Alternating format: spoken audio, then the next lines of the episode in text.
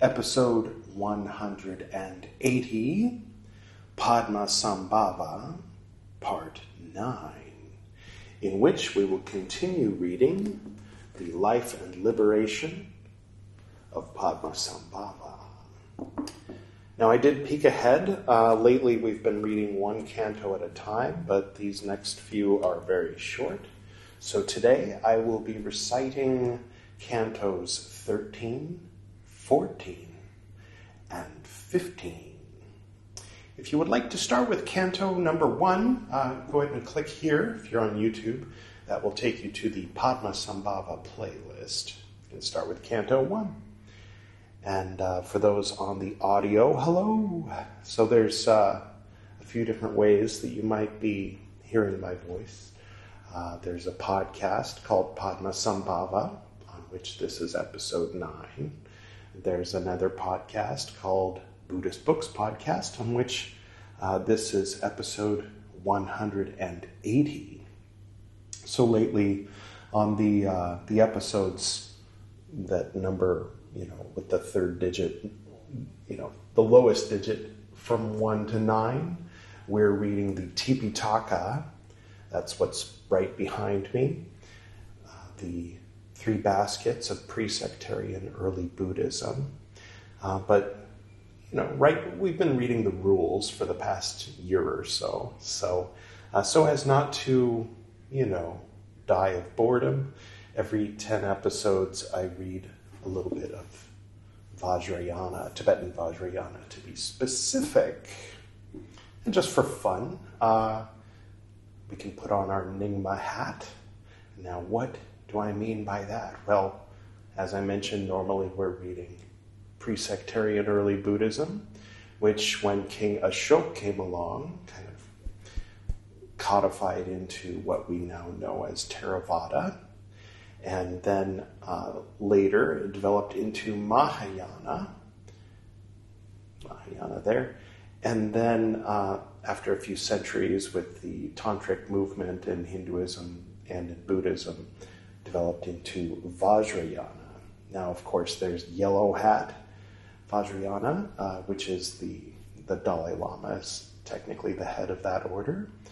And then there's uh, the other the Karmapas order and uh, the Sakya order. And then the, the oldest, lowest meaning oldest, not, you know, inferior in any way, of course, is Nyingma. That is our Nyingma hat. So, figuratively speaking, we can put that on. Unless you have one, then feel free to wear it literally. Just being a bit silly. Um, all right. So, without further ado, I will go ahead and get started with the reading. Cue the Henry Wolff and Nancy Hennings. We'll go with Tibetan Bells 2 today, the second album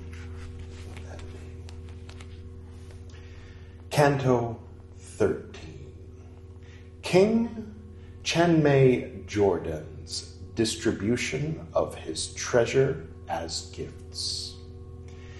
In the glowing radiation of the beryl that adorns the precious palace with its pure pinnacle, towering over the whole land of Udiyana was the king, opulent but sightless, Chenme Jordan. He was also known as the Orthodox King, renown of wisdom great king, sovereign with the flocks, king guardian of the treasure, King Indra Bhuti, now King Chenme Jordan, although powerful and immensely rich, was blind and had no son, a fact which disturbed the king and his ministers. Lo and behold, a queen gave birth to a prince, and the king, the queen, and the ministers rejoiced.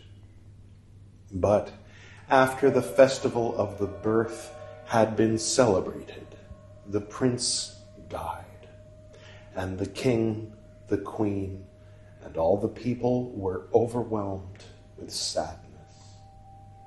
Besides, in that country a great famine was raging, and the time had come for many men to die. King Chenmei Jordan was despondent. Quote, In this world no joy has come because of me. I lack the glorious sense of sight. I lack the Dharma, which is necessary for the next life. The people, the king's support, are succumbing to famine. So much grief afflicts and undermines the mind. But the seer Asenath undertook to dispel this grief. Quote, Lordship over men, royal rank, life, treasure, and heaped up riches are soon gone. Birth leads to death.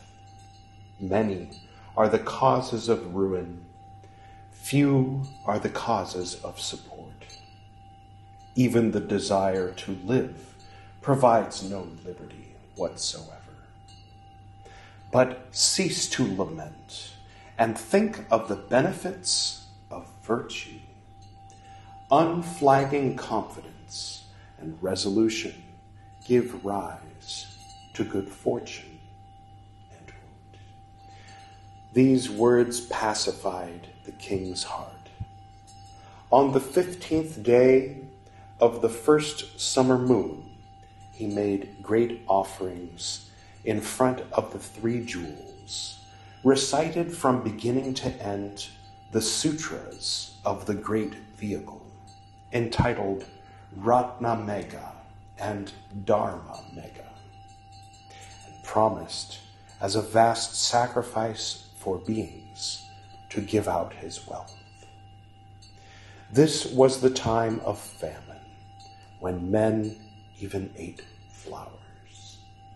Now, to the northeast of the town of Marble, Kamaru, in the dazzling, immaculate lake, where many lotuses were blooming, there was a forest of Udumbara flowers, among which was a stalk thicker than arms could encompass, which changed existence in each cycle in order to appear again.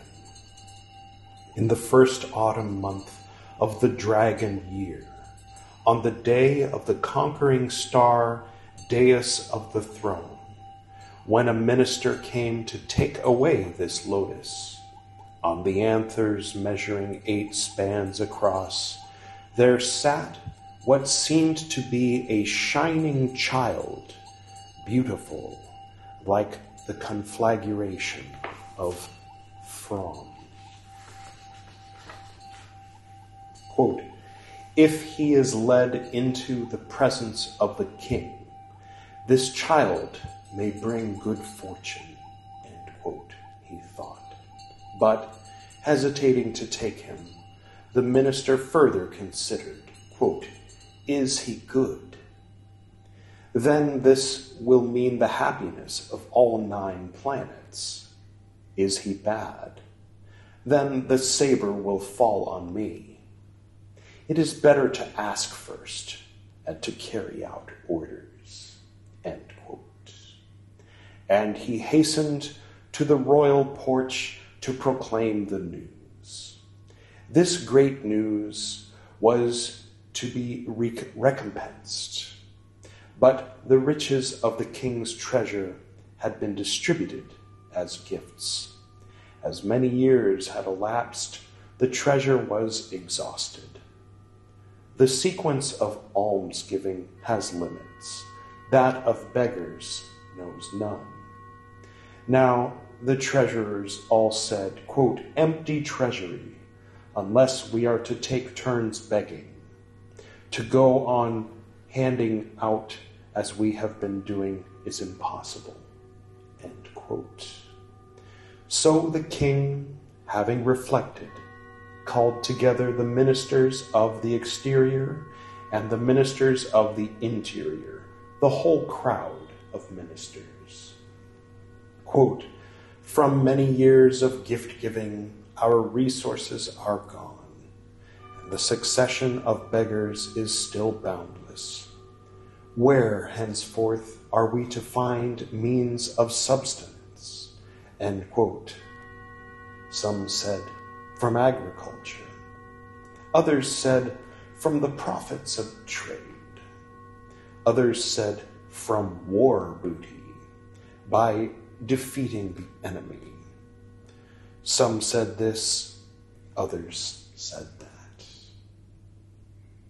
Of the history unabridged of the lives of the Guru of Udayana, Padmasambhava, this is the 13th canto King Chenmei Jordan's distribution of his treasure as gifts.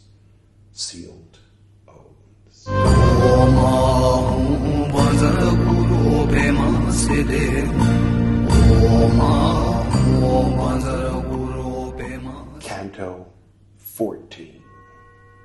The qualities of the lake of Dhanakosa, the lake of parturition then the Buddha Amitabha, from his palace of immaculate precious stones, sent forth an emanation with gifts physical, verbal, and mental. Established as the Emperor Sangbo Chog, best of the good, whose corporeal form was endowed with the 32 favorable signs dominating the four continents, he set turning the wheel of Dharma. And with his supernatural glance, he considered the six directions in order to raise up from the six classes of beings six sages and six gurus as regenerative messengers and to stimulate among men faith in the fruit of one's deeds. His first glance fell upon Indrabhuti, who had lost his son, because Sangbo Chog had resolved to vanquish the evil genies in the territories of savage Tibet. And since a miraculous birth was needed to inspire conviction, his second glance fell upon the turquoise, dazzling, immaculate lake. His third glance within the kingdom of Tibet, land of those repulsive malefactors, the Rakshasas, fell upon the great king Trisong Detsen, who would cause the lamp of the Dharma to shine in the darkness. Here is a clear analysis in precise terms in the lake region of Dhanakosa in Udayana. The dazzling, immaculate lake covers fully 2,000 leagues in length and breadth. The perimeter of the dazzling, immaculate lake is 100,000 leagues in extent. It is circular and azure in hue. The dazzling, immaculate lake has eight characteristics, which specifically may be detailed in this way. The water is pure and clear, cool and sweet, perfumed and thirst quenching, good and agreeable in taste. Being pure, it accepts no defilement. Being clear, no mud clouds it. Being cool, it is glacial. Being sweet, there is no hardship in drinking it. Being perfumed, it has a pleasant smell. Being agreeable in taste, it is an exquisite drink Being thirst quenching, it relieves the body's heat. Being good, it is beneficial for the body. And beneficial for sick folk possessed by Vighna demons. This water is the domain of prodigies difficult to grasp. When drunk by those whose karma is good, it obliterates the faults committed by beings. Men who see it drink it and bathe in it. Even the disputations, when they drink this water, become tranquil. The bellicose also, by drinking this water, become peaceful. The frenzied also, by drinking this water, become harmless. The enraged also, by drinking this water, become calm. Looking at the numerous beings, of the six classes with the piercing eye of contemplation and spying out the wicked wherever they abide, that supreme splendor on earth. The holy guide was born out of the Kosa lake. Toward the southwest of the land of Udiana, in the region of the great lake, apparition of unending happiness, excellent and beautiful on the northern side. On the northeastern side of the town of Marble are found the lotus stock and the forest of Udumbara. By day, in sunlight, the flowers sink to the bottom. By night, they rise to float, luminous on the surface of this ocean of benediction. And the Holy Guide was born from this lake of Kosa. Of the history unabridged of the lives of the Guru Udayana Padmasambhava, this is the fourth canto. The looks, the qualities of the dazzling immaculate lake and the lake parturition, sealed oaths. Canto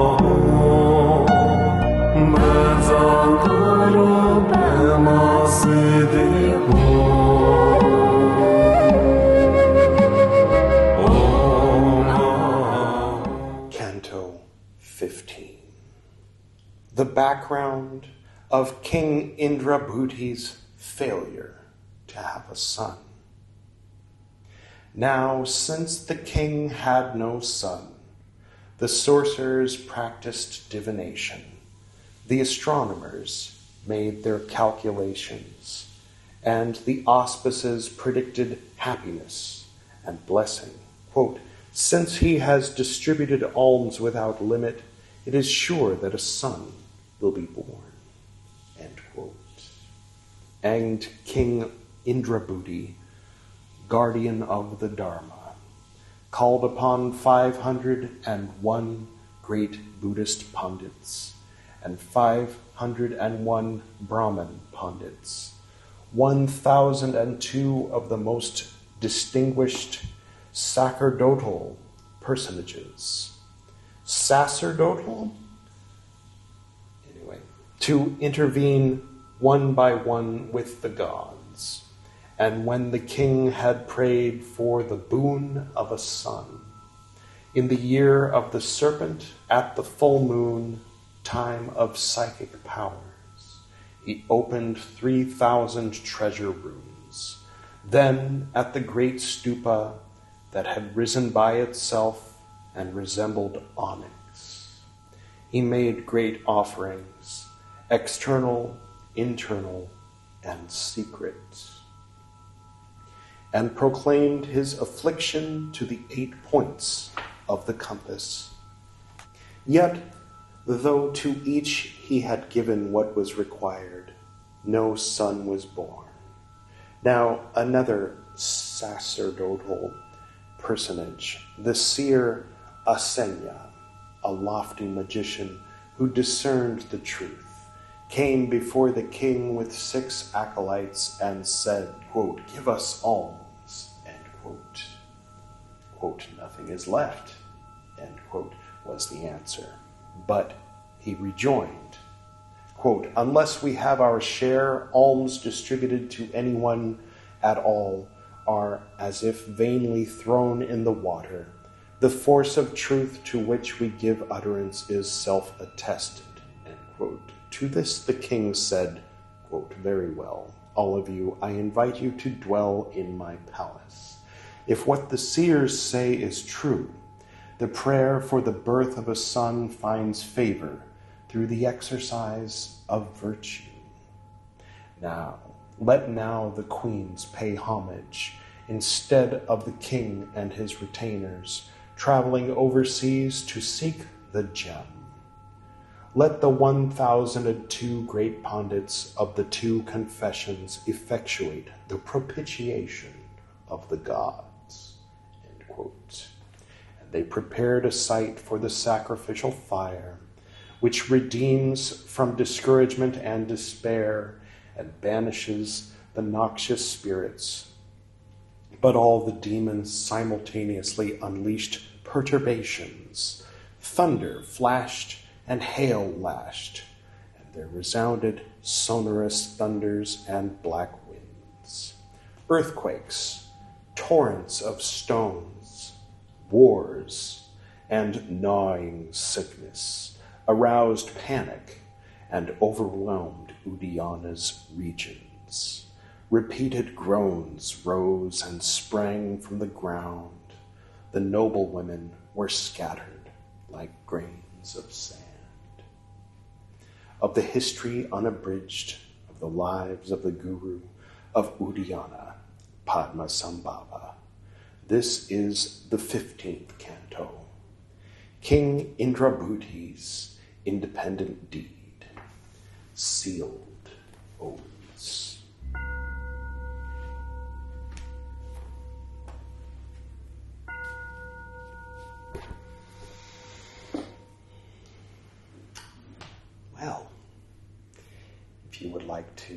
Find out what happens next, then uh, please do subscribe to this channel, Buddhist Books Podcast. And uh, in the next episode, we will be continuing. We're on the third book of the Tipitaka. We'll be continuing with the Pacittiya rules for nuns, uh, the rules of expiation. And there are many many recitals from the uh, Tipitaka that you can find here on this channel for the people on YouTube. For the people on the podcast, hello, I haven't forgotten you. Um, thank you for joining us as well. And uh, if you are impatient to wait, um, it'll probably be at least a few weeks until we get to the, um, the next part, part 10 of Padmasambhava. In the description below, and on the page associated with this episode for the people on the podcast, I will include links both to this physical book, if you want to. There are two, volumes one and two, uh, The Life and Liberation of Padmasambhava. You can also find it on archive.org and uh, read it on PDF for free. I will include that link below as well. Thank you for going on this ride with me, and um, I look forward to seeing you next time. We'll go ahead and close with our usual prayer.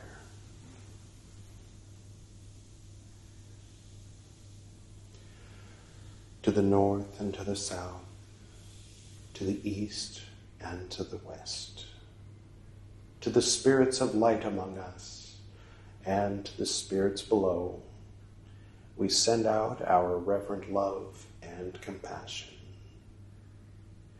May all beings be happy. May all beings be serene. May all beings be in peace. Oh.